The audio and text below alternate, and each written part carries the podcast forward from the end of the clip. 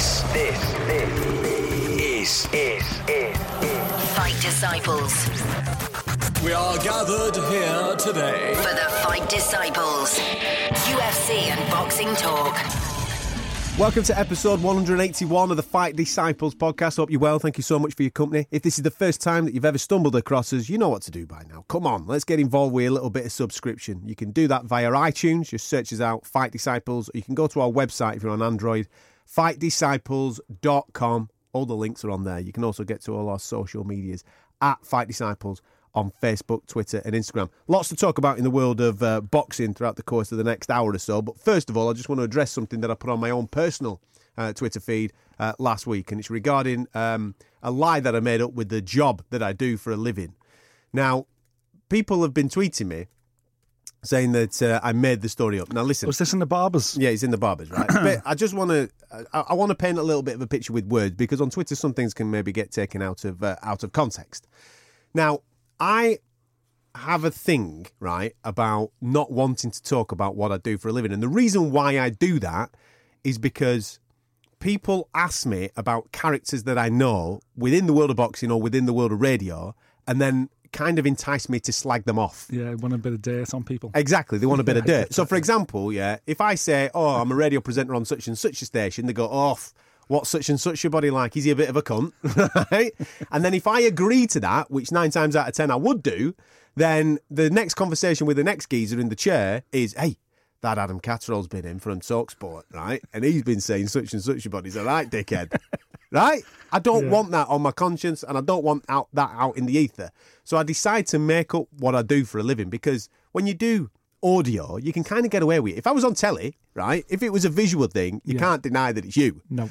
But with audio, I can blag it a little bit. So anyway, a year ago, I gets myself a new barbers, right? And I'm sat there in the seat, and the geezer says to me, "What do you do for a living?" Okay. Now, quick as a flash, I said train driver. I don't know why I said train driver, but it just came to me at that particular point. Maybe I've been on a train that day. So I said train driver. And we ends up having a conversation about the trains and what I do, right? Um, for those that want to know, I said that I was doing the Transpennine from uh, Manchester through to Cleethorpes. That's the route that I do on a day to day basis. Every now and again, I do the West Coast Main Line. Only in emergencies will I go down the East Coast, all right? Anyway, so that conversation has been going on for about a year. Every time I come in, you're not working today. No, no, they- I had every weekend. Now we're on uh, East Coast Main Line like that weekend because because of shortages and what have you. Oh, blooming hell! What about this beast from the east that's coming in? Is that going to affect you? Anyway, last week I goes in to get my ears lowered. Right, I walk through the door of the blooming barbers, and as soon as I've opened the door, there's a bit of a queue. There's all the seats are taken, and there's a couple of lads waiting for their haircut. Yeah. I goes into the barbers, and the geezer that normally cuts me hair turns around. And he goes, "I'm bloody glad you're in. I've just been speaking about you." and I went, "Right." He goes, "Trains. What about them?" He goes. What were all that about last week with snow and all bloody cancellations? I've been ringing through to try and get me money back on some tickets that I purchased and they're bloody fobbing me off and this, that and the other, act of God and all this. Next thing you know, that a guy sat down, he goes, do you wait for trains? And I went, I said, yeah. I'm, in, I'm in too deep with the lie. I can't go Oh, man, back, can I? is What would I do there? This What- is fucking stupid. yeah, but what should I do there? I'm, I'm in. I'm in. I'm in. I'll go to that barber's. That's where I go, right? Yeah, but you could just go, no, that's not me. what do you mean it's not me? I've told the guy knows it's not. It's me because no, I've no, been telling him. You could have gone, oh, sorry. No, you're after all, Adam. I'm Bill. What? I made another lie up saying that I'm a twin. you're the twin, yeah. exactly. Anyway, I weren't sharp enough to think like that. I've gone in, Anna. I've continued this conversation. Sake. So basically, I've taken complaints during this. Uh, I was there for about an hour waiting for my haircut, having my haircut, and then clearing off, right? So I've been taking complaints from every customer that comes in that uses the, the rail service. Um, I um, was giving them advice of how to get their money back on tickets that they purchased uh, that hadn't been refunded as of yet.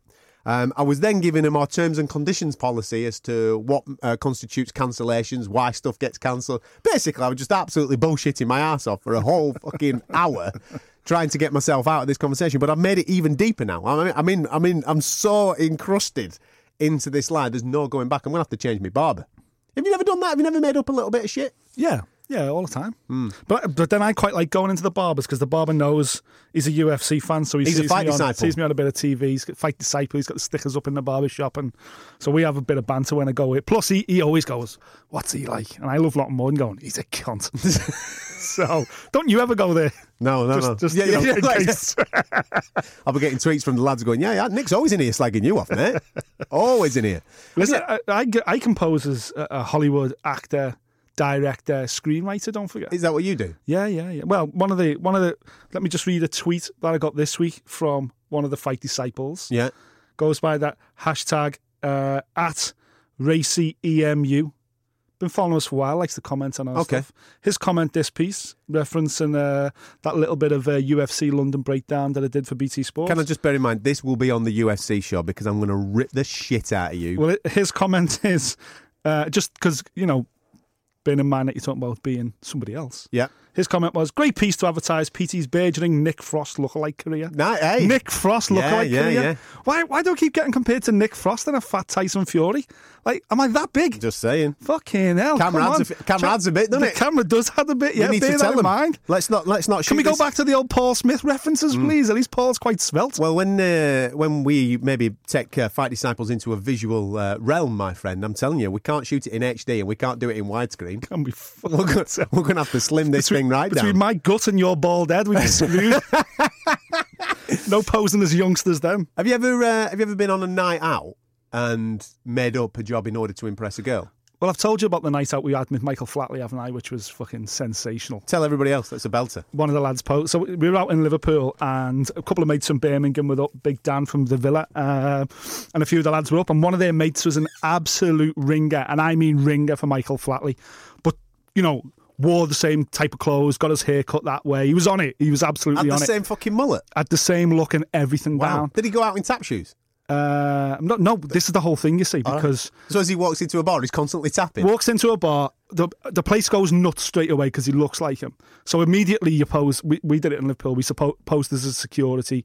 You know, listen, mate, we're going to need the VIP booth for Michael Flatley. Blah blah blah. We're going to need some bubbly sent over. A couple of girls sent over. Nice one. A couple of girls have them washed and brought over to Michael. Bring them over. The thing was, he's a fucking brummie, so he can't, he can't speak. He's got to say nothing. Just mutter little bits of, of, of like Can Irish he not do it like a broken Irish? And the worst thing is, once he gets pissed, he wants to dance. So you're like, no, no, ah, no, Michael, sit down, Sit. sit down, Michael. You've got a show. You've got a show He's in not- a couple what's of his real name? I've got no idea. All right, go on. Got no idea. But it, anyway, it ended up quite messy, let's say. And um, you know, nightclub owners, security guards, and girls on a night out are very gullible when it comes to Michael Flatley. Mm. So you've had a night out on Michael. If you're listening, Night to out this- on Michael He's a fight yeah. disciple. He's Michael Flatley. He if, is, you- yeah. if the Thanks real. Michael Flatley is listening, thank you very much uh, for the night out. A pal of mine, randomly, this happened in Liverpool as well, right? So a mate of mine works for the FA, Mm-hmm. and they, they, they, they go all over the country, obviously working with various football clubs and stuff like that. Anyway, they were on Merseyside, a couple of my mates. Let's go and have a bit of a night out, right? So he goes and has a bit of a night out, and he has this thing about making it up, just making up jobs. So sometimes he's a fighter jet pilot, sometimes he's a watch model, sometimes he's invented this. Watch model. That were mine on this Look night at that out. wrist. Yeah, no, no, seriously, that were mine on the night out. I said, "Hey, I'm a watch model. Look at them hands; they're fucking mint, them, aren't they?" I'm trying to secure a contract with Rolex. I'm TAG Heuer at the moment, but I'm trying to get a Rolex deal. Anyway, that went on for about an hour. That went on for an hour in itself. Brilliant. Anyway, check this out. So my pal's chatting to this group of lads. We're all chatting to this group of lasses, and uh, my pal goes, um, "Yeah, I'm a pet detective." And I thought, "Fucking Oh, mint." that's a clack. That's a cracker. Where's he going with this now? This is absolute gold. Anyway, he goes off on one, chatting away, giving it the big one. He's like, he's got us in stitches with some of the jo- some of the things that he's been up to, right? Capturing fucking hamsters and various things like this. Anyway, right? He ends up getting it on with his bird and takes her back to the apartment that we were renting and gives her a right good seeing to. I'm thinking, all right, sound. Swaps numbers weird, doesn't he, the bell end? Anyway, back and forth. Every time he's on Merseyside, they meet up, go out for a bite to eat and all this type of stuff ends up smashing her, right? That's basically the, the, the relationship that he had. And this went on for about three or four months. Anyway, right? We were out again in Liverpool on this night, or about to go out. We're all getting ready for a night out. Phone's going. Picks up the bloody phone, doesn't he? And it's this lass. We think, oh, you out tonight type thing, or Yeah, our yeah. pals are out and all this type of stuff. No, she's hysterical on the other end of the phone. Please tell me she's lost the dog. Her mate has lost the dog. Her mate, dog's gone missing, right? What's he do at that point? Now, again, similar to me going into the barbers, what do you do? It's fight or flight. That's what Yeah. you do. You either fucking own up and you say, listen, I'm full of shit. Yeah, yeah. Or you go balls deep. He goes balls deep, doesn't he? Absolutely balls deep. I'm on my way, no problem, right?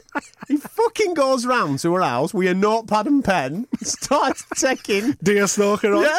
Magnifying Start- glass. honestly, mate, he starts fucking taking notes on this dog's description. Full on, right? So there, this girl who's lost the dog's absolutely hysterical. What what what happens A next? lot of, is he putting a lot of graft in here? Right. She must have been. Uh, she must have been pretty neat in the sack. Oh, she, mate, she was she was tidy. The last that he was smashing, but I don't know what the mate was like. I Yeah, never yeah. met her. Anyway, banter's going back and forth. He's taking all these notes. He goes, right, I can't promise anything, but don't you worry. I'll get my sources on it and we'll get on with it. Right? He leaves the house and he's thinking to himself, what the fuck am I gonna do? He's walking down the drive. Please tell me the dog comes up the path. The neighbour is bringing the fucking dog back. you can't write this. The neighbour's bringing the dog back, and he goes, "Oh, is that? I can't remember the dog's name, but is that such and such?" And you go, "Oh yeah, yeah, yeah. It's got the label on here. I've seen the address, and I'm bringing the dog back. It, it was down the bottom end of the road. It was stuck under a thing. And, uh, no problem whatsoever. Thank you so much." Thank you so much, honestly. But this is before the door's open and anybody can see what's going on. He fucking texts the dog off the neighbour, shakes hands, thank you so much. I'll come back. What number you're at? Text the number down. Right, I'll come down and sort your reward out and all this type of stuff. Anyway, he walks back up the drive, knocks on the door. Shit, he's there with a fucking. Honestly, mate. Honestly. Please tell me you invoiced it as well. Oh, it- can you imagine that? How look that is like fucking someone dropping some shit out of the sky and going, "You lucky bastard!" to get away with that lie. Anyway, he had to end up break off that. He couldn't keep up that life because every man and his dog would be bloody ringing him now, getting recommendations that he's maybe the pet he detective. maybe he could have became a pet detective though. He could have made me. good money. It sounds like he was good at it. Anyway, he binned her off. There you go. I can't believe he didn't invoice the girl. I'd should have invoiced, invoiced the mate, Definitely. No, you're all right. Just get us a couple of drinks. You're all right. I'm going to go meet the lads now. Job done. dog. Gets out in town, fucking hell. You'll never guess what I've just done, lads. And he tells, honestly, the rest of the night was absolute gold. Beat, beating a watch model anyway, done it in my Just life being a train driver. Anyway, in case you've just tu- tuned in to uh, the Fight Disciples podcast, it's not all about being a pet detective and bullshitting uh, girls in order to get your wicked way with them. It's nothing to do with that. Uh, there's other things going on in the world of fight sports, and what a weekend we have had. We've got two fantastic, fantastic fights to talk about, and obviously get excited about some of the stuff that's coming up uh, in the not too distant future. And we will be speaking about clenbuterol, I've no doubt, at some point over the next hour, so make sure you stick around. Uh, Scott Quigg, Oscar Valdez. Now, right? People know if you listen to this show on a regular basis, Scott's a mate of ours. Yep. So you're probably fully anticipating us to go and defend all sorts of stuff, right? So what I'm going to do, I'm just going to get it all off my chest now, and then we'll we'll we'll see what avenue this takes because me and Nick might have different opinions on uh, on what has happened, right? So now what we know is this: Scott's missed weight. And he's missed weight because he broke his foot, and therefore he couldn't get his road work in, and therefore he couldn't get the job done. All right, he couldn't get he couldn't get that weight off Couldn't get the last three pounds. that last three pounds. All right. Now, okay, shit happens. You've signed a contract. You've got to hit 126 pounds. He's not made 126 pounds, and there's no excuses in my opinion for that. That's what's happened. Okay.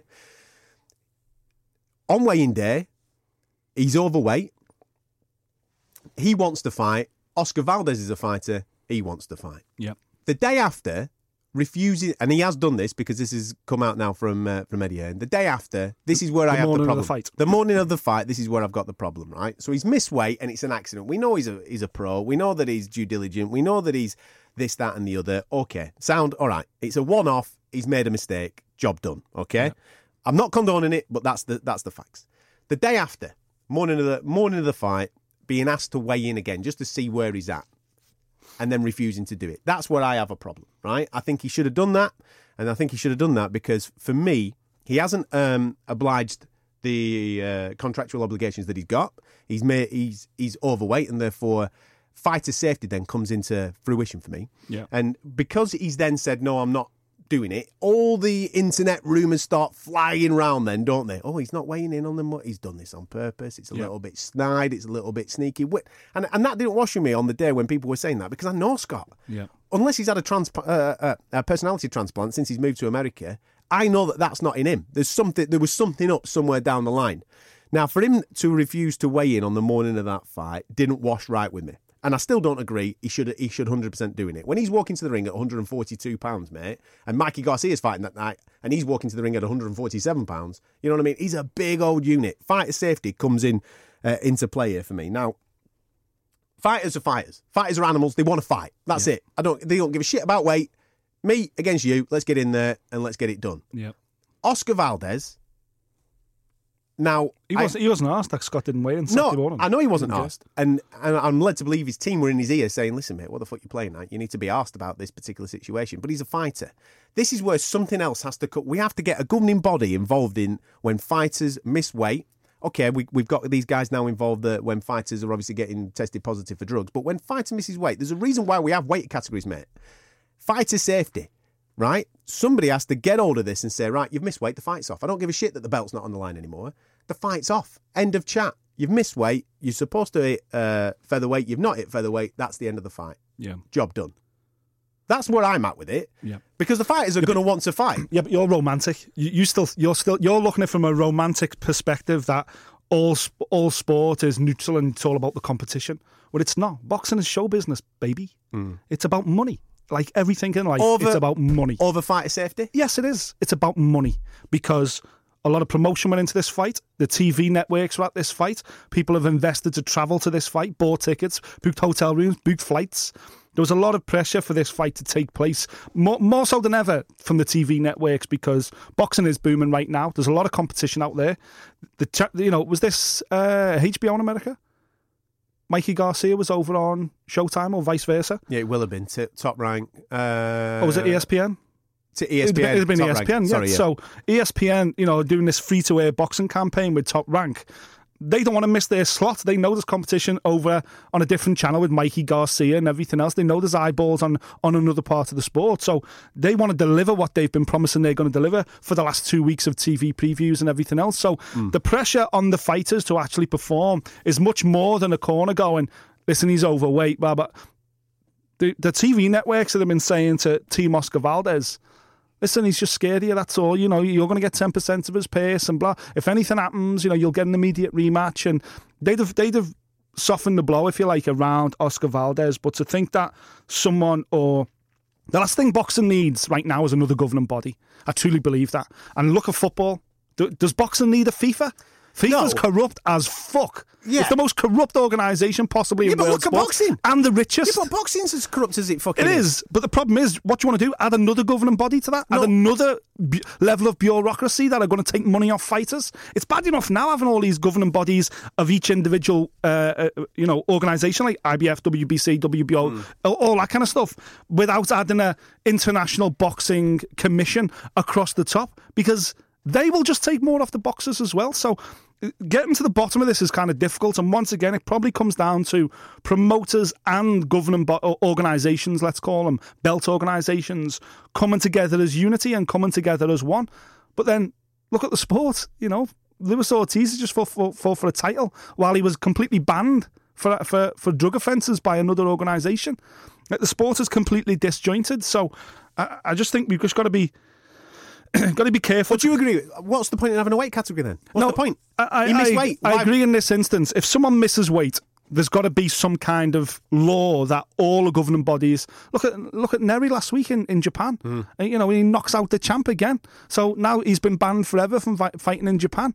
But surely there's got to be a 10% or a, a you know a 6% weight advantage bracket where you go anything over 5%, 10%, whatever it may be, or what you should be weighing in on the day, then the fight is immediately cancelled. There's mm. no discussions, there's no anything else. If you're more than 10% of your body weight over what you signed a contract to weigh in at, the fight should be automatically, you know, uh, automatically cancelled.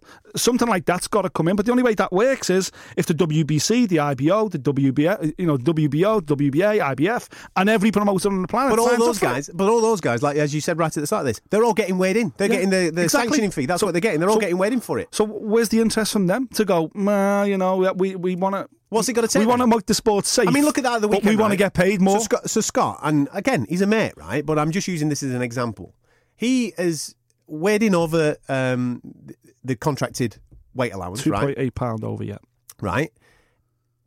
and he's broke um, Valdez's jaw. That's Yeah, what he's done in the fifth right? round, So, yeah. so the fight has gone on, and Valdez has come away from that fight with a broken jaw. Yeah. Now, there'll be people out there going, "Oh, that's because he was blooming. Look how heavy he was." You know what I mean? He were whacking him with all that extra force. Yeah. Now, it could have happened even if they'd just come in at 126. I mean, Scott broke his jaw in the fight with Frampton when they fought. Yeah, it could have just happened. Of course. but you're adding fuel to the fire. It's like, for example, when some and we've had it recently, someone dies in the ring, Yeah. right, and they die against a clean athlete. It happens. Okay.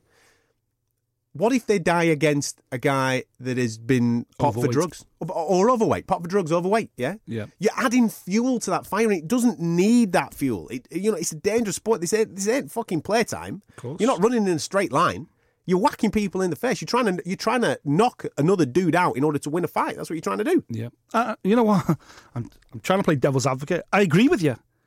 How can the sport change? There's too much money involved for the sport to change. Hmm. There's so many multiple organisations. There's so many promoters. There's so many fighters. You know, we talk about it all the time. This is the golden age of boxing. Right now, we're living in a golden age of boxing. It's never hmm. been so competitive. There's never been so amazing, so many amazing champions, not just from the UK, but internationally as well. The sport is absolutely thriving right now. So unless there's a, this, you know, this incredible like UN style delegation that comes in, that is a charitable donation, if you like. That's a company that's not there to make money, but is there to, you know, con- to to be the voice between every promoter, between every TV ne- network, and between every one of these sanctioning body slash organisations. The sport can't change. And to, to imagine that's going to come in is kind of romantic. You know, I'll mm. do it. I, I will do it for free. If someone just pays my petrol bill, I will speak to everybody on my mobile phone bill and I will make sure everybody's safe. I will do that because I love the sport. But at some point, someone's going to get involved and that's Sepp Blatter syndrome. It's fucking inevitable because everybody else around the sport's making millions. So you hmm. won't get an umbrella company that comes in and goes, listen, guys, we'll just do it for our mobile phone bill. It won't work because there's too much money involved. Hmm. Like everything in life, once money's involved, it's fucked. Now, I get it. I completely get it. I think Scott Quigg, it, it was very important he performed like he did at the weekend. Very important he performed like that on Saturday night because it was an amazing fight. But you know what was even more important? That he didn't win.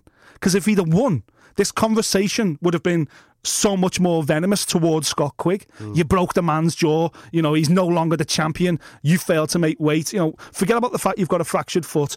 You've gone. You took him to war because you knew you were too much heavier than him, and you would break his jaw, and you would wear him down, and you would take the belt from him. You've destroyed this man's legacy. You've, you know, Scott Quigg would be under so much fire right now. It's lucky he lost because we can kind of look back and go, Do you know? the fractured foot. Yeah. that's why he was overweight. Not weighing in the morning. That's naughty because Well, he could have controlled his weight, Well, well, kept as this. low as possible. I've got a theory on that, right? I've got a theory on this. Now that we know everything that we know post fight, I mean, as this was all breaking, Yeah. you make an automatically. uh, we were talking about it, Yeah, because we did it on Saturday show, night yeah. on the radio, and we were saying this doesn't make sense. This No. is not Scott Quigg. So you, so you, you p- kind of piecing pieces together as it's coming along. So therefore, oh, he's refused to weigh in, and then automatically think that's a bit snide. Why is he doing that? You know what I mean? Obviously, has he done this on purpose? No, it's Scott. The- Scott wouldn't have done this on purpose. This is ridiculous. Anyway, now that we know everything that we know post fight, I personally think right, he's absolutely, and we know Scott. So this, I'm only going off knowing him. He's heartbroken that he's missed weight because in his head, when he was on our show a couple of weeks back, he wants to be a two weight world champion. Yeah. That and he got an opportunity, a voluntary opportunity to become a two weight world champion at the weekend. Obviously, he got injured, and therefore the weight wouldn't come off with his uh, with with him not being able to do his road work. So he's missed weight. The belt's now no longer an option for him. I think what he's done in the morning, right? Subconsciously, I think I'm not going to weigh in here, or maybe someone's got in his ear and said, "Don't weigh in," because that might send an alarm bell to the other camp, and the other camp might pull it. Mm-hmm. Because then what would happen is, well, we'll we'll rearrange this fight for another day, which then gives Scott an, a, a longer period of time to get fit, to lose the weight, and get then a fight sanctioned for a world title. Yeah. I think in the morning he's thought to himself, if this fight's off, I'm only going to get another day. That's what I think. That's Who's, who you think Scott's fought that? Scott or someone in Scott's team Yeah. has thought to themselves, if this fight gets pulled, if it's cancelled, Yeah. then this fight will be rearranged for another date, and therefore Scott will get a shot at a world title. Okay, so why why wouldn't they weigh in then? That doesn't make any sense. What in the morning? Yeah. Because what? Because if you don't weigh in, Yeah. then what you do is you create an alarm with the other team. You create an alarm with Oscar Valdez's team, thinking, "Fucking hell, how big is he? How why is he done this on purpose? This is fucking. This is not right here. We're pulling out of this. We're out." Okay. But you, but you could argue he was so much bigger that had he weighed in, they'd have done exactly the same thing. Wait a minute, whoa, whoa, whoa! It's bad enough being three. Yeah, there's pounds that argument as well. Now, now you're Yeah, stone over. Yeah. we're pulling it because it would have been in Scott's interest. However, my my point on that is, would he? Would he have got another date? Would he? I think he'd done the opposite. I think he hasn't weighed in not to let Vargas Camp things go. Whoa, fucking hell, you're stone over now. It was three pounds yesterday. Now you're a stone. We're cancelling because I think if the fight gets cancelled, it doesn't happen. And believe you me, I think that I think a lot of the organisers might thought torrential downpour out there. It's an open air stadium. We could do with this getting pulled and moved back. But because this was a voluntary defence, Yeah, maybe. maybe the mandatory kicks in. Then the, the WBO, the WBO could have gone. Wait a minute, you're going to move it back. 10 weeks. I'm sorry, Scott Quigg's no longer the opponent. Your mandatory contenders number one the component. And I think that's why Scott Quigg never pulled out two weeks ago with a fractured foot. I think if he goes like that two weeks ago, shit, I fractured my foot, guys. Can we move this back eight weeks? I think the WBO and maybe even Valdez go, sorry, Scott, you've missed the boat, son. I've got to fight me mandatory now. And I think that's why he goes into the fight with a fractured foot. Hmm. Yeah, maybe you're right. Maybe you're right. There's Anyway, two- there's you know, lots of theories. there's two ways to look but at what that, We, you know. But what we know now, right? We now know the facts, right? Yeah. End of the day, the fight goes ahead. And I tell you something, even though that I've just absolutely waxed lyrical about the fight should have been called off because of missing weight, and I genuinely stand by that. Yeah. I'm fucking glad it didn't. I'm glad it didn't get pulled because Scott Quigg, in my opinion, saves his career on Saturday night. Absolutely. Absolutely. I don't know. What was the tweet you put out on Saturday night? Was it? Is it he, he, he lost all his fans but on Friday, but he or he, Got- or he deserved to have his money taken off him on Friday, but a bonus on Saturday or something? Yeah, so he lo- let- let's be honest, he did lose a lot of fans on Friday Yep, and on, in the early hours of Saturday morning. Loses a lot of fans and takes a pay cut on Friday, and then by the end of Saturday, early hours of Sunday morning, he's regained them all. Maybe gained a few more over in the states, and probably deserved a little bit of a bonus as well because I Yeah. thought he was tremendous. He was tremendous, you know, and I think, you know, I know the Oscar Valdez team now they, they're going to come away with a broken jaw and think, wow, but that fight made Oscar Valdez. That made it. That that secured him. Proved to everyone on a on a world scale this kid's legit, and this kid could potentially be the best of the lot. This hmm. could be this kid could be the best featherweight walk on the planet. We knew he was dangerous. We knew he was massively avoided, but did we know he had the balls to come through a fight? Did we know he could slug it out? We knew he was fast-handed. We hmm. knew he can punch, but did we know he can go in the trenches and come through it? And you know what? He proved against Scott Quigg that he can. I think Valdez now, for me, is the eh, w- everything that we've we've kind of been uh, alluding towards that he's the most avoided guy in the division. This is why he's young, he's hungry, yeah. he's super talented, Fast as fuck, man. and he's got a chin. Yeah. First three rounds, Scott couldn't get anywhere near him. No. anywhere near him. He was just way too quick. And I was thinking, this is going to be a long night for Scott Quigg here. Good enough. He changed his tactics up. He catches him in the fifth round, wobbles him bad. You know, Valdez had a bit of a stanky leg, and but even then, you know, we know Scott can finish fights. We know he can use his power to overwhelm people. But Valdez got through that round. He moved well. He he got his leg. He got he got his legs working, even though he was what he was rocked, and he held on to Quigg on the inside and tied Scott up. And after Scott landed that big shot, he never landed anything else in like the fi- the final forty seconds of the round. Yeah. And that's credit to Valdez. And he comes out in the next round, the sixth, his head's completely cleared again. So Listen, I was so impressed with Valdez. Well, I was getting tons on social media over the weekend because I said, listen, there's only one fighter in the featherweight division that I think can really cause Valdez trouble, and that's Lee Selby. I think Lee Selby's got the skills. He's a totally different style of fighter, which would cause uh, Oscar Valdez the trouble. And then people gets on to me saying, oh, you missed uh, Frampton off your list. Oh, you've missed Leo Santa Cruz off your list. No, I didn't. I purposely left them off the list because I genuinely believe, after watching that at the weekend, Oscar Valdez is the fucking shit, mate. He is ridiculously tough. He's fast. He hits hard. I mean, look at Scott's face. You know what I mean? He's not pitter patted him, has he? He smashed his face to pieces. Yep. I think that Valdez is too fast for Frampton. I think he's too fast for Santa Cruz. I think Abner Mares is a good fight. I think that's a good fight. But the matchup, the styles making fights, I don't think it's going to be a world class w- wonder brawl with him and Selby. Yeah. I think Selby could just school him a little bit by being on that back foot, pot shot, out, out, out the sides, lots of lateral movement. I think Selby's the boy that I'd love to see that fight just to see how it matches up because Yep. I'm saying all this, but Valdez is ridiculously quick as well. Ridiculously quick. Uh, you know what? I think people have short memories as well. Don't forget Selby's Selby's last two performances in 2017. Both were completely tinged with, with issues. You Yeah. know, it, it- yeah, the bereavement in the family. Then there was loads of miss and weight issues. Remember, he was supposed to be fighting in Vegas, and then the fight didn't happen because the f- guy failed failed on a blood test or something Yeah, like that. yeah, and it was rescheduled. It was it, he's had an absolute mess of the last 12, 18 months, and I think people forget how talented Lee Selby is, the, the Welsh Mexican himself. I've said it for a long time. I believe he's the best featherweight in the division. But what I feared was he was never going to get the opportunity to take on the Framptons, the Leo Santa Cruzes, and the Valdez of this world because his career just didn't seem to be moving in the right direction. But thankfully now, Uncle Frank signed up all the best featherweights in this country, uh, or certainly three the three the four best. Uh, Like you know, he's going to fight Warrington next, which I think is a, a perfect fight to then lead on to a Frampton fight, and then after Frampton, I think then you're looking at the Valdez's and the Leo Santa Cruzes and the Oscar Mares of this world.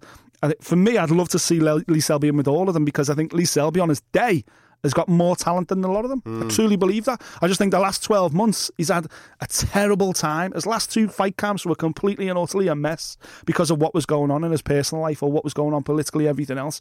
I think we're going to see the best of Lee Selby against Josh Warrington and it'll remind the world why we both, I think we both believe he's the best featherweight on the planet on his hmm, day. Hmm. And I'm, we're massive Carl Frampton fans, Yeah, don't get me huge, wrong. huge. Massive Carl Frampton fans. I'm so looking forward to the Donaire fight without any shadow of a doubt. And do you know what? I come away from this weekend thinking to myself, if only Scott Quigg fought like that against Frampton. I know. Yep. If Scott Quigg fought like that against Frampton, what would have been the outcome? I Yeah. think we'd have got a better version of Frampton. Don't get me wrong, I'm not saying he would have won the fight. Yeah. I think we'd have got a better version of Frampton, but it would have been interesting because that's how I anticipated Quigg to fight Frampton. Yeah, me too. Foot down, in Head- your face, head on chest, constant. close the distance, Constant. not let get, get the shots off. Yeah. It was only the fact that Valdez was so is so young and is still so sharp. His engine was brilliant. his engine just went for days, and he was just slipping shots. And his footwork was just unreal. He didn't slow down at any point, Hmm. um, and I think that's ultimately what what caught Scott out at the weekend. He just couldn't pin the kid down long enough to really impose himself. But again, man, Oscar Mara, Oscar Valdez is is the real deal. He is the Well, real Imagine how I know it's not going to happen. We, we don't believe it's going to happen this year, but just throw all them into an eight man tournament for the World Boxing Super Series style tournament. How good would that be? Hmm. It would be insane. Uh, one man that also impressed us at the weekend, well, he impressed us. He didn't impress the American TV lot. Um, What a farce that was. Mikey Garcia taking on Sergey Lipinets. Mikey Garcia now a four division world champion. And um, do you know something? Nick walked into the studio this morning, and then the first thing that he talked about was the commentary uh, that we were getting via the American feed on Box Nation. I watched it on Box Nation. Showtime it was, the Showtime Right. commentary team. So I must have switched off and stopped listening to the commentary and just watching the the po- the, the poetry that uh, Mikey Garcia was chucking out throughout the course of that fight.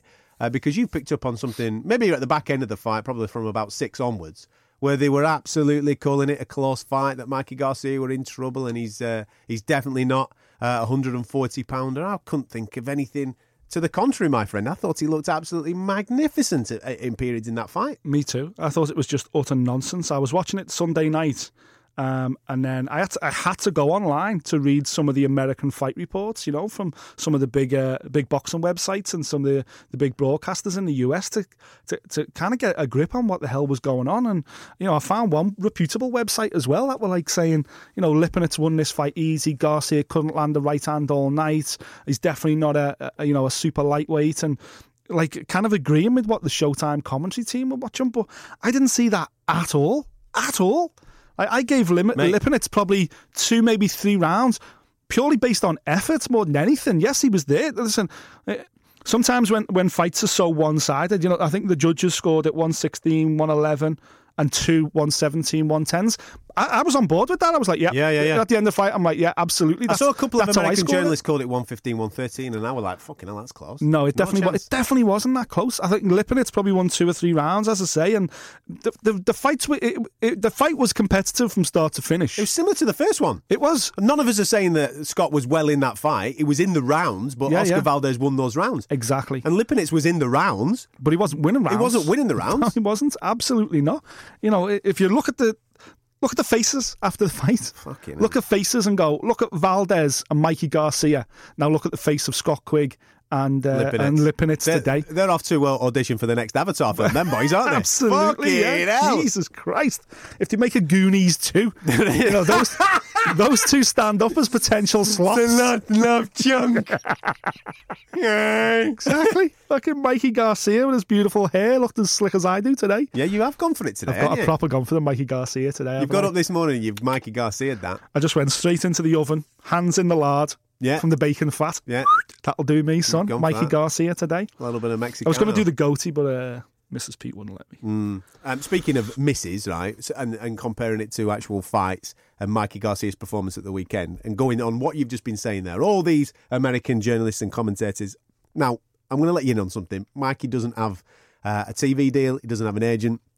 Doesn't have a promoter. Does it all himself. So make of that what you will. If they're pushing certain narratives on the television, whoa! What, lo and behold, there's a surprise for you. Yeah. Anyway, regarding Mikey Garcia, watching that fight the weekend, I, it got to about the sixth round, right? And I started thinking to myself, I'm a 36, nearly 37 year old man, and there's not many things that get me hard anymore, right? there isn't. I've been blessed to see the majority of things in this life, even in my short existence, and there's not many things that give me wood. Obviously, when the missus dresses up and she makes a bit of an effort on Valentine's Day, that gets me going. When she gets the old fishnets out, you know what I'm saying, sweetheart? Get the high heels on that, all that type of carry on. That's probably at the top of the tree. Second, and it's a very close second, is Mikey Garcia's counter left hook. It is a thing of absolute fucking beauty, isn't mm, it? It is, yeah. If you were to throw a left hook, you'd throw it exactly like Mikey Garcia, probably dressed as uh, uh, Oscar De La Hoya in my wife's fishnets and uh, and high heels. That's exactly how you'd throw it. And the way that he uh, landed that in the seventh round and put Lipinets down on his ass for the first time in his professional career was just beautiful. Yeah. Do you know what else I loved as well? Just that long right hand. He, he commits to it so much, Mm. and it does so much damage. You can see now why he knocks so many people out, but he just he follows it straight behind that jab, but he throws the jab with such venom as well. He steps right into the jab, but it's it's immediate. As soon as that as soon as that jab touches the chin, the right hand rocket's coming straight behind it. Yeah, his body and he throws gone. it so straight and true. You know, there's no loop in that right hand at all. It's just straight.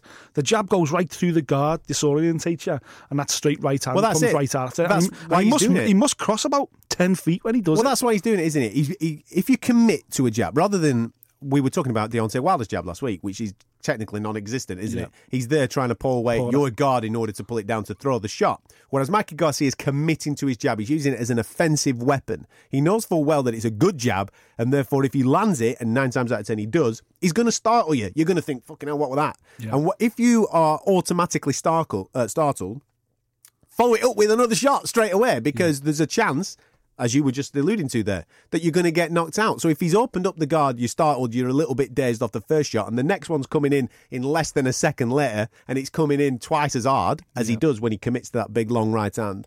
Fucking hell, mate. I mean, there was a period, I think it was in the eighth or the ninth round.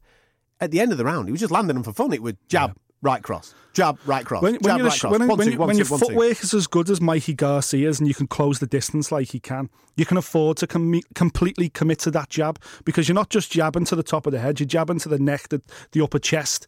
So you know for a fact, as soon as that punch lands, because you're committing to it, that guy's going to be knocked onto his heels. Yeah. So even if, even if your opponent throws a perfect counter, he's throwing it off his heels. So the chan there's not going to be much power there because his body, his, his momentum's moving backwards as he throws a punch. But the beauty of that is you you throw commit to that jab and then throw the right hand right behind it because your right hand's traveling so much.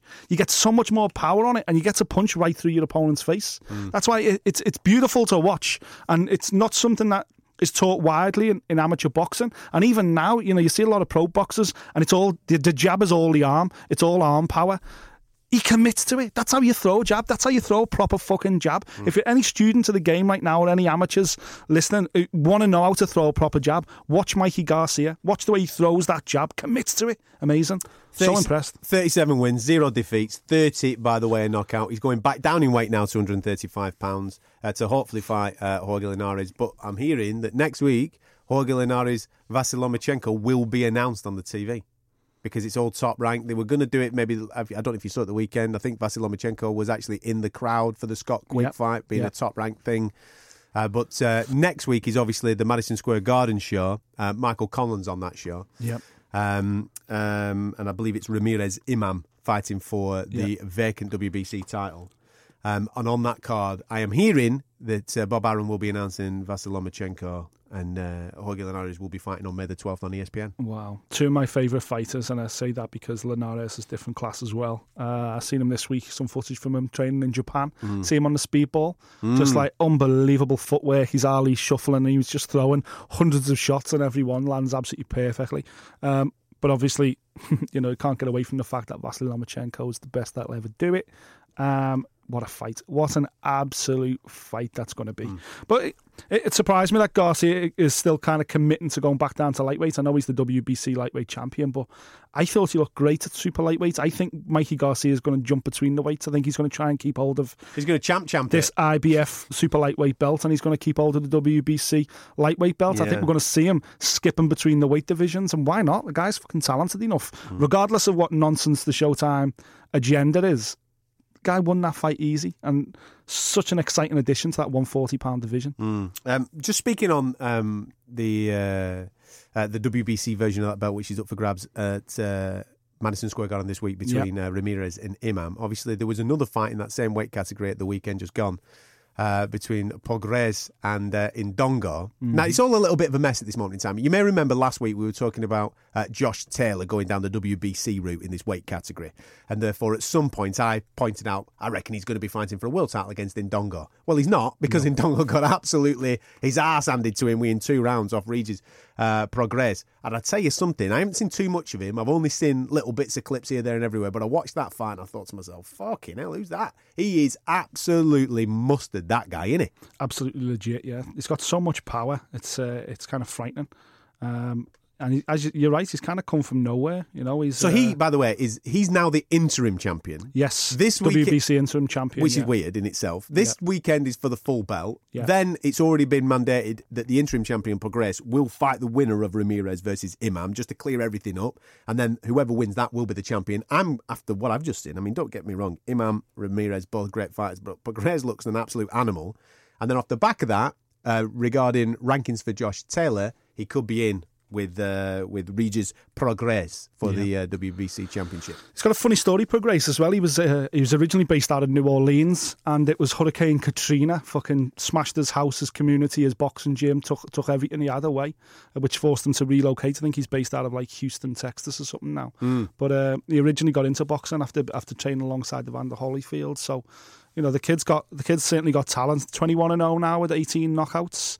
Um, and when you when you go into a gun show against someone like Ndongo, who's also got a ton of knockouts, then uh, it was always, always going to happen one way. But talk about arriving, because Ndongo, we know about him. Yeah, he's, we he's know he been can over whack, here. yeah. We know he can whack. We've seen him in big fights before. But uh, perfect opponent for Grace to announce himself on the world scene. It wouldn't surprise me if he was at Madison Square Garden at ringside. He certainly should be Yeah. calling for the winner. And uh, is it next week? Week after? Which one? The Madison Square Garden Yeah, yeah. this weekend. This weekend. weekend, yeah. This weekend coming, yeah. Um, um, now, over our Christmas shows, I think in, uh, actually at the start of January, we told you that uh, James DeGale would be activating his uh, rematch clause against Caleb Truax, but nobody seemed to want to announce it, and I, I, it's been baffling me because I've known for about two months. That April the 7th is the date, but nobody's made the announcement. And I've, I've no idea as to why. However, they made the announcement last week. It's finally done. And a lot of fans. With like ju- four weeks to go. yeah, exactly. Fans have been jumping on the bandwagon, going, "Fucking hell, they've only got four weeks to train for that." He- he- no, no, no. He's been he's been back in camp. He's been doing his thing. Everybody seems to have known about it, but it's never been announced. So, Truax DeGale two. It's in Las Vegas this time, April seventh. Isn't Um, it the uh, Lara Hurd undercard? Maybe that's what it was. Mm. Maybe that. It, maybe it was um, um, sorting out the the purse splits between them two because that is It's an the chief absolute support to that, isn't it? Yeah, that is an absolute beaut. Uh, Erislandy, Lara, uh, Jarrett Hurd, if you don't know too much about those two guys, that, I mean, it could be a stinker, that, because Lara is a very back foot, pop shot, Yeah. Guillermo Rigondeaux style fighter. That's the best way of describing it if you, if you don't know too much about him. But he's brilliant. He really is defensively brilliant. And Jarrett Hurd, um, he only knows It's how to go forward. Yeah, he's weird. Jarrett Hurd, yeah. We kind of, you know, we, we reviewed his last fight. I think it was against Austin Trout, and uh, we reviewed him then saying, oh, he's a power puncher, you know. But he looked novice as fuck. Hmm. He looked pretty raw. So Lara could take this kid apart, to be honest with you. Or what we really want is Hurd to land a bomb Yeah. and we see Lara in a, in a, in a real competitive scrap. Because one thing the Cuban knows how to do is win rounds and win rounds quite comfortably. So hopefully that turns into a war. But I think wouldn't surprise me if DeGale Truax stole the show. Uh, April seventh. Uh, that's so not so not too long to wait. Just a couple of other things that have been made this week. Um, I'll try my very best to do these in order. Delighted that Ritson and uh, Scotty Cardle has been made for March 24th. Uh, that's going to be on the Dillian Whyte, Lucas Browne undercard uh, at lightweight. And I've said on, on many occasions, Lewis Ritson, I've seen him two on two occasions now in the flesh. He is absolutely brilliant. Scott Cardle traditionally has been tremendous. He hasn't really turned up in his last few fights as Scotty Cardle. Nope. I think he could be in a whole heap of trouble here, mate. I think Lewis Ritson, this is his coming of age fight where he announces, listen, I'm the boy, let's get on with it. I think you're absolutely right, and I think Ritson is um, is 100% legit. We've seen that so far in his career. We've seen it the other week against Joe Murray, which he absolutely blew Murray away. Um, I, I think he's he's going to move on from this British lightweight title. I'd be surprised if he doesn't win European honours, and I'll be even more surprised if he doesn't actually go on and win world honours as well. Um, Scott Cardle. You know, I think he was extremely lucky on two occasions against Sean Dodd, uh, against Masha. Extremely lucky. Uh, you know, I, I've spoken out publicly that I thought Terry O'Connor in the first fight was absolutely disgraceful. The way he stopped that fight when uh, when Masha was absolutely miles ahead on the scorecards, in my opinion. And obviously they had the draw the second time round as well. Um, so. I, I, th- I think Cardle for me has been found out at domestic level, and I think Ritson's above domestic level. So I, I wouldn't. I'd be very surprised if Scott Cardle is the final bell. Um, one lad that is definitely above domestic level, and he's going to try and prove this on the AJ undercard. We spoke to him on our uh, radio show at the weekend on national radio, so you probably had the conversation. He's turning into a real top lad. I just wish everybody interviewed him, and this is blowing our own trumpet in a way. I just wish everybody interviewed him in a way that we were interviewing at the weekend. Yeah, because we had a laugh at them. just have a laugh, take it more down a bit of a social media, have a bit of a crack with him route, and you'll get the But best. don't, don't fucking tell people how to interview well, properly. no, I don't give a fuck. Be spreading the wealth. No, well, listen. It's um, award-winning shit. You yeah, don't it give is. it away for free. We should be doing seminars on how to do Yeah, we should do, how to do interviews. yeah. Um, These wooden fuckers on TV. Anyway, uh, Josh Kelly's the man that we're referring to, Oh, and mate, what a diamond. He is a top lad. Uh, we got on with him uh, famously, and we did at the weekend um, as we were talking about his next fight, Carlos Molinas at super welterweight on March 31st. It's on the AJ undercard. Now, if you don't know too much about Carlos Molina, now bear in mind, Josh is still in single digits as a pro. Five and oh. Right, he's five, he's five and zero. He's Josh Kelly, right? Carlos Molina is a former world champion who has never been stopped. I tell you something, Eddie Hearn, Adam Booth have got fucking massive balls to chuck him in with this guy at this Yeah. stage of his career. Yeah. Absolutely massive. If he wins this, I'd tell you what. Where'd you go next? Your next step is right. Fucking stick him in with a world champ. Let's see. Let's see. Let's see what we do. Listen, back when I was a, a newspaper boy and was covering boxing for for you know uh, various newspapers and whatever, I got a. You talk about Wood earlier. I got an absolute hard on for a, a Puerto Rican fighter that pretty much nobody had heard of at the time, but I'd followed the early stage of his career, and he had this frightening run of uh, of knockout wins. It was just like insane. It was like twenty and zero with nineteen knockouts or something like that. But his name stuck out to me, Kermit Cintron. I'd always, Yeah. and I was just banging to him, and I was preaching about him, and I was telling everyone that he was going to be the next big thing. He lost. He, he ended up getting stopped against Antonio Margarito, but then put his career back together, and then lost the second time to Antonio Margarito, who, as we know, you know, his, his career's got a bit of asterisks next to it. Was using after- concrete in his after gloves. loaded gloves, yeah. And uh, you know, unfortunately, he was never the same. He lost against Paulie Williams. You know, he- so he lost against Canelo, of course, as well. He turned out to be. Anyway, the point I'm trying to make is the guy was fucking nails and punches his hole through walls, and this guy, Molina. fucking Molina, uh, went the distance with him, beat him on points. Uh, he's one of the guys who've beat Simpson. This guy went the distance, you know, uh, did 10 rounds with James Kirkland, punches like a lunatic, went the distance with K9 Bundrage, who we know was on that contender TV show, turned out to be a world champion as well. He's Ishe Smith, Corey Spinks, you know, he's been but both beat beat both those guys. These are world level fighters. And this guy's got wins over them. So to to to put Josh in now with a guy with this much experience oh. at the high level. Oh. You know, he's not just he's not got a he's, he's not run up this twenty eight and eight record and his and his defeats or whatever have come against bums. This guy is legit. He is legitimately lost to world class talent and he's never been stopped. What will that tell us if Josh Kelly can stop this guy? I know the weekend Josh was saying to us, nah, you know, it's great to put and I was kind of going, Wow, fucking hell. It's it's clear they need you to they want you to have rounds. Because if anything, this guy's gonna give you rounds and he's gonna give you a shitload of experience. But if, imagine if Josh Kelly finishes him. Imagine if he finishes him. What does that mean? I don't know. Fuck me, we could have our own version of Lomachenko in Josh Kelly. Whoa, So get- you can go for a world down, title fight. World title fight in his seventh fight. We could be talking about. Fucking hell. I'll tell you something though. What a card that is turning out to be. Obviously Makes me want to be a Geordie. Then Geordie should be behind Josh not, Kelly, man. He's not a Geordie. Because he was Geordie. He's Sunderland, isn't he? Oh, he's Sunderland. Oh, fuck You him. We're can't going to get lynched. that, man. You're going to get. That's because we just talked about. Ritson. We Yeah, just yeah. talked about Ritson. Sorry, yeah, yeah, Ritson. Uh, anyway, that card in itself, I know that obviously the main attraction is AJ Parker, but the undercard is shaping up somewhat rotten, mate. It's shaping up real good. And that, for me, that's the one for me. That is Yeah. fucking silly. Uh, anyway, Insane. there you go. March 31st, that's when it's on there. And just to uh, add a little bit of fire uh, to the matchroom card, they've signed Daniyar Yeleussinov. If you don't know too much about this guy, that's the guy that beat Josh Kelly at the Olympics in the first round and went on to become a, an Olympic gold medalist. Yeah. Woo! I wonder, wonder if they'll ever meet. Are you, are you insinuating a Louis? Fast Eddie. Are you insinuating a Luis Ortiz situation? Fast Eddie. Keep your uh, keep your enemies closer. Exactly, yeah. Keep your friends close and your enemies even closer, yeah. Hmm. I loved it. I loved the way Fast Eddie turned up and, and obviously had a, a, a black roll neck for him. Stick that well. on, Sam. Stick that on, Sam. This is the look. The, This ma- the look the matchroom uniform.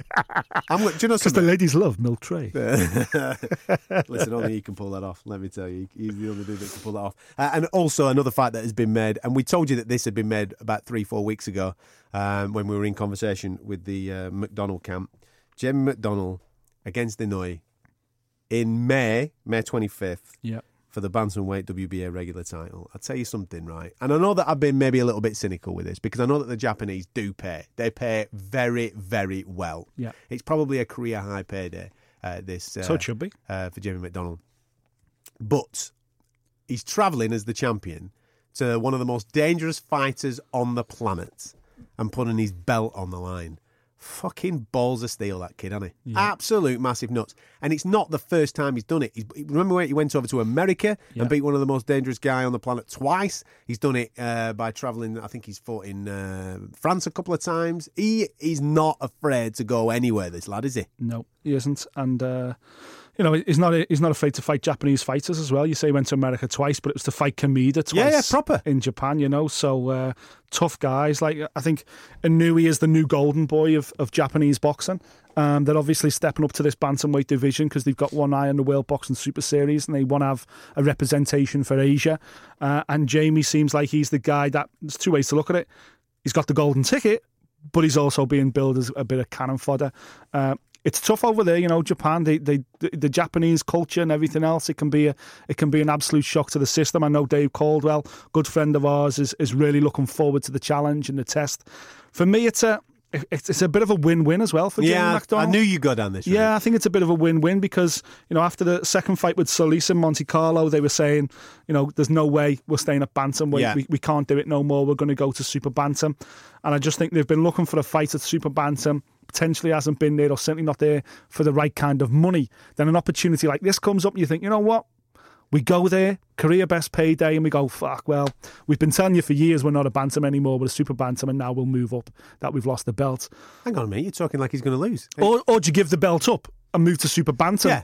to try and hopefully find Listen, the belt? he goes out there and wins. I mean, everyone's Oh, going, fucking hell, insane. Jamie, that's unbelievable. If he goes Yeah. out there and loses, one, he's got weighed in big time, and two, the not the excuse, but the comeback is, we're not a bantam anymore. exactly. On we go. Exactly. Let's move up to super bantamweight. Exactly. So, I you know what? I 100% agree, Wiley. This, this conversation that certainly hasn't happened in Dave Coldwell's gym. They'll be training to win this fight. Yeah. And after the And, and performance. would you back against him? Against course. Kameda? Mate, after the performance against their kid, their, their kid put in the other week as well, you know, they will go there with a game plan for a Nui. They will go in there to win this fight. Make no mistake about it. Japanese boxing has been rocked with Luis Nery going out and smashing Yamanaka Yamanaka the other week. yeah. So, you know, they're, reeling a little bit at the moment, and McDonnell can go over there and make an absolute statement. Hmm. I'm excited for it. Uh, May 25th, that's when that's happening. Now then, we've delayed and delayed and delayed and delayed. Now we're going to talk about Mexican meat uh, because this dropped off the back of uh, last week's show. So last week we did the show and then all of a sudden this Canelo bullshit came out, man. yeah. Oh, I'm going to move my camp from Mexico to uh, to California and you're just going to give me a slap on the wrist and we're just going to carry on as normal, yeah? Yeah, all right. Canelo, you crack on. We spoke right at the start of this show One rule for one. about money in this sport and how it clouds people's judgment. People fail weight, The fight, in my opinion, should get called off. Nope, there's too many people getting weighed in, so therefore the fight has to go ahead.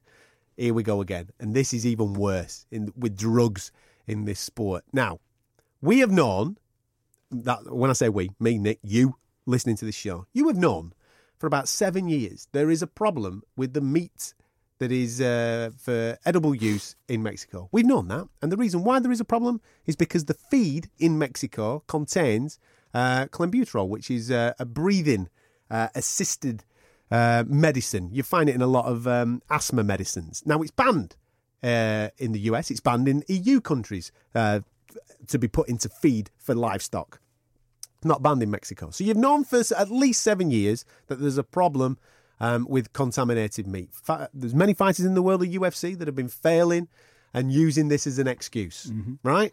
Outside of fight sports as well, a lot of Mexican athletes, full stop, have been using it across you- different sports. Well, if you remember, in 2011 at the Under 17s World Cup of- in football, I do. you should remember this. Um, 109 athletes, 109 athletes failed a clenbuterol test, and it was all because of the type of meat that they were eating. Right. Yeah. So we know that it's the problem. Now, if we know it's a problem, the fucking ginger Mexican knows it's a problem, and his team know it's a problem. Yeah. Why the fuck is one of the richest sports stars in our sport Yep. on this planet eating Mexican meat if he knows it's fucking contaminated? Don't give me that bullshit, Cane- Canelo. Don't give me that bullshit. Exactly. I'm not interested, pal. It doesn't wash with me. No. It's the ultimate excuse now, isn't it? Because you can just go, well, you know, it's, uh, it's the local meat. Okay, we'll move our camp to the US then. It's just the ultimate excuse. You know, I, I think, for one, if you're a star of his magnitude, why, why have. Import your fucking meat exactly. from Argentina. It's simple. What's you? Or from the US, it's simple. It's not, diff- it's not difficult for him to buy imported meat because of this issue. Oh, I can't eat Mexican meat. Where's that from? I can't eat Mexican meat because Just in I'm case. a professional fucking Just athlete, and I don't want my career to be blighted by a failed drug test. Well, now you have. Now Now, you- you have had the failed drug test, and I, it doesn't wash with me. I'm not having it. That and every everyone's come out and gone, yeah, but it's it's a trace, so it means nothing. Yeah, well, there's a trace.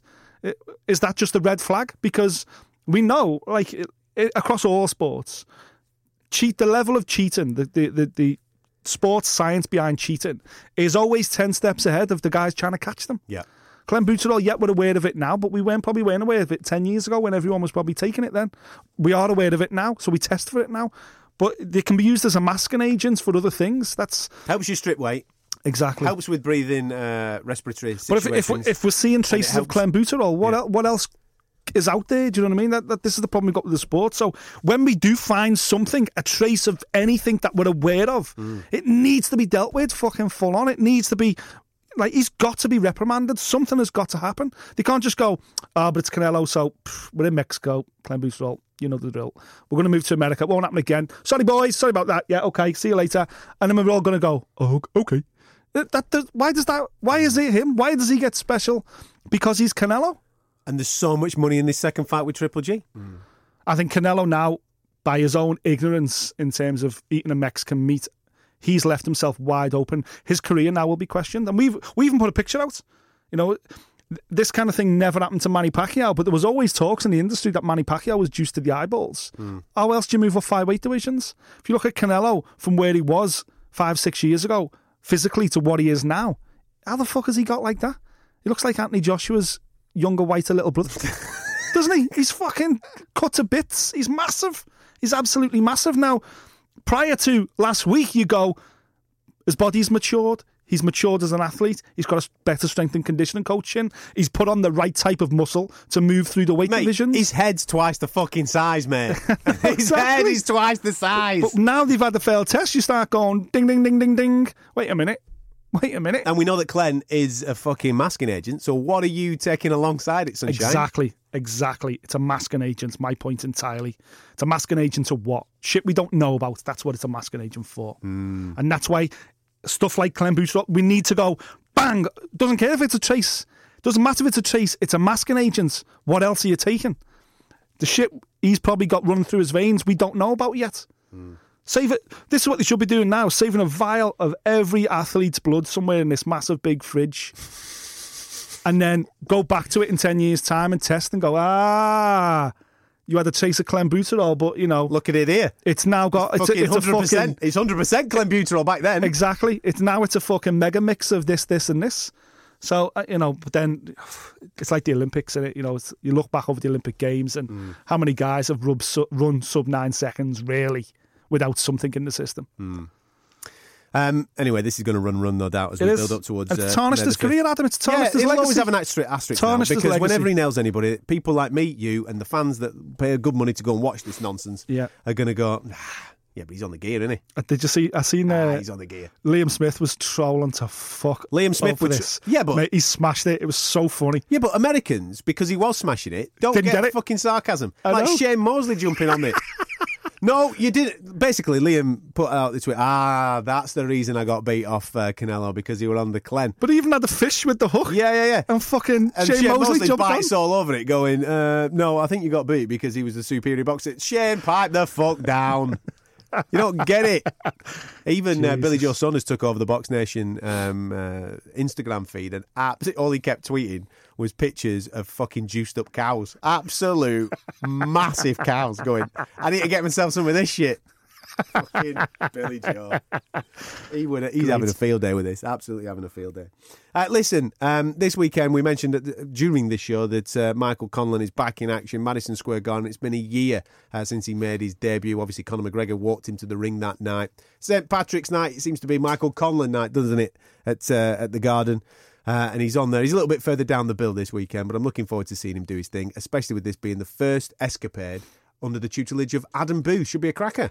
Yeah, it should be a cracker. Yeah, I'm excited to see it. It, was, it would have been nice to know who his opponent was. It's now obviously uh, early in the week. There's five or six days to go before the fight itself. But I think whoever they bring in, you know, we, we've seen so far with Adam Booth's fighters that it won't be no mug. It won't be a, a club level fighter. It'll be someone half decent. I wouldn't be surprised if it was someone that's uh, you know held a held a chi- title or certainly fought for a title in the past because Michael Conlan, like the rest of that camp, they've got so much talent. They need to be moved forward pretty quickly because the worst thing that can happen to Michael Conlan and the likes of Josh Kelly and it is going stale by Yeah. by beating up bums. You know, they need to be tested. They need to be pushed. And uh, I think this weekend you'll probably get another half decent American. You know, obviously a US uh, a US level fighter. It wouldn't surprise me, as I say, if it was someone who'd, who'd had the belt wrapped around the waist. So he was in good spirits at the weekend. He sounds like he's uh, he's enjoying life with Adam Booth.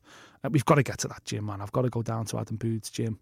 Uh, and, and check those guys out because talk about a fucking. I just want to go down What a boy on- band that is. Yeah, I just want to get on Josh Kelly's Instagram. That's what I want to do. Yeah, yeah. Do a bit of a pat with him. Speaking about Instagram and talking about boy bands, have you been all over Frampton, Martin Murray's? Fucking hell. It's like a fucking karaoke. They're supposed to be out there training. Yeah, yeah, yeah. Fucking karaoke jams every night. That's it. Jesus He's got pi- Christ. he's got pipes as Frampton. He can do it. Frampton's decent. Yeah, I seen Martin Murray's video yesterday. He's shocking, man. He- he does Cotton Eye Joe, doesn't he? He did a Cotton Eye Joe, and it was it was you know. It was shocking, but Frampton's got Frampton can have a go. Yeah, Frampton's got a good. Uh, he's got a good uh, wedding singer thing lined up for when he finishes. They're having a laugh though. Yeah, they are having a bit of a scream, and we're looking forward to that fight uh, that Martin Murray is involved with. Uh, Billy Joe Saunders, obviously, on April 14th, and Frampton's got a, a knock as well on April 21st. There's a lot of awesome boxing coming your way over the uh, not too distant future. This weekend, as I said, Michael Conlon in action uh, at Madison Square Garden in the early hours of the morning. Box Nation, I think, is the channel uh, that will be showing that, and obviously the title fight between Ramirez and Imam, which could directly affect uh, Josh Taylor at uh, some point later down the line. Uh, thank you very much for listening to us today. It's been an absolute pleasure.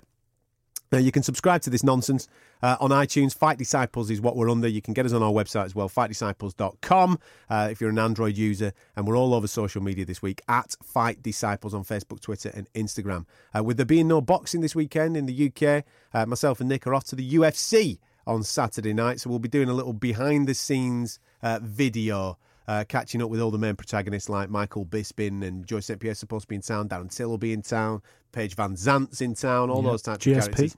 Uh, so that's what I just said, George St. Pierre. Sorry. What, what did you get that?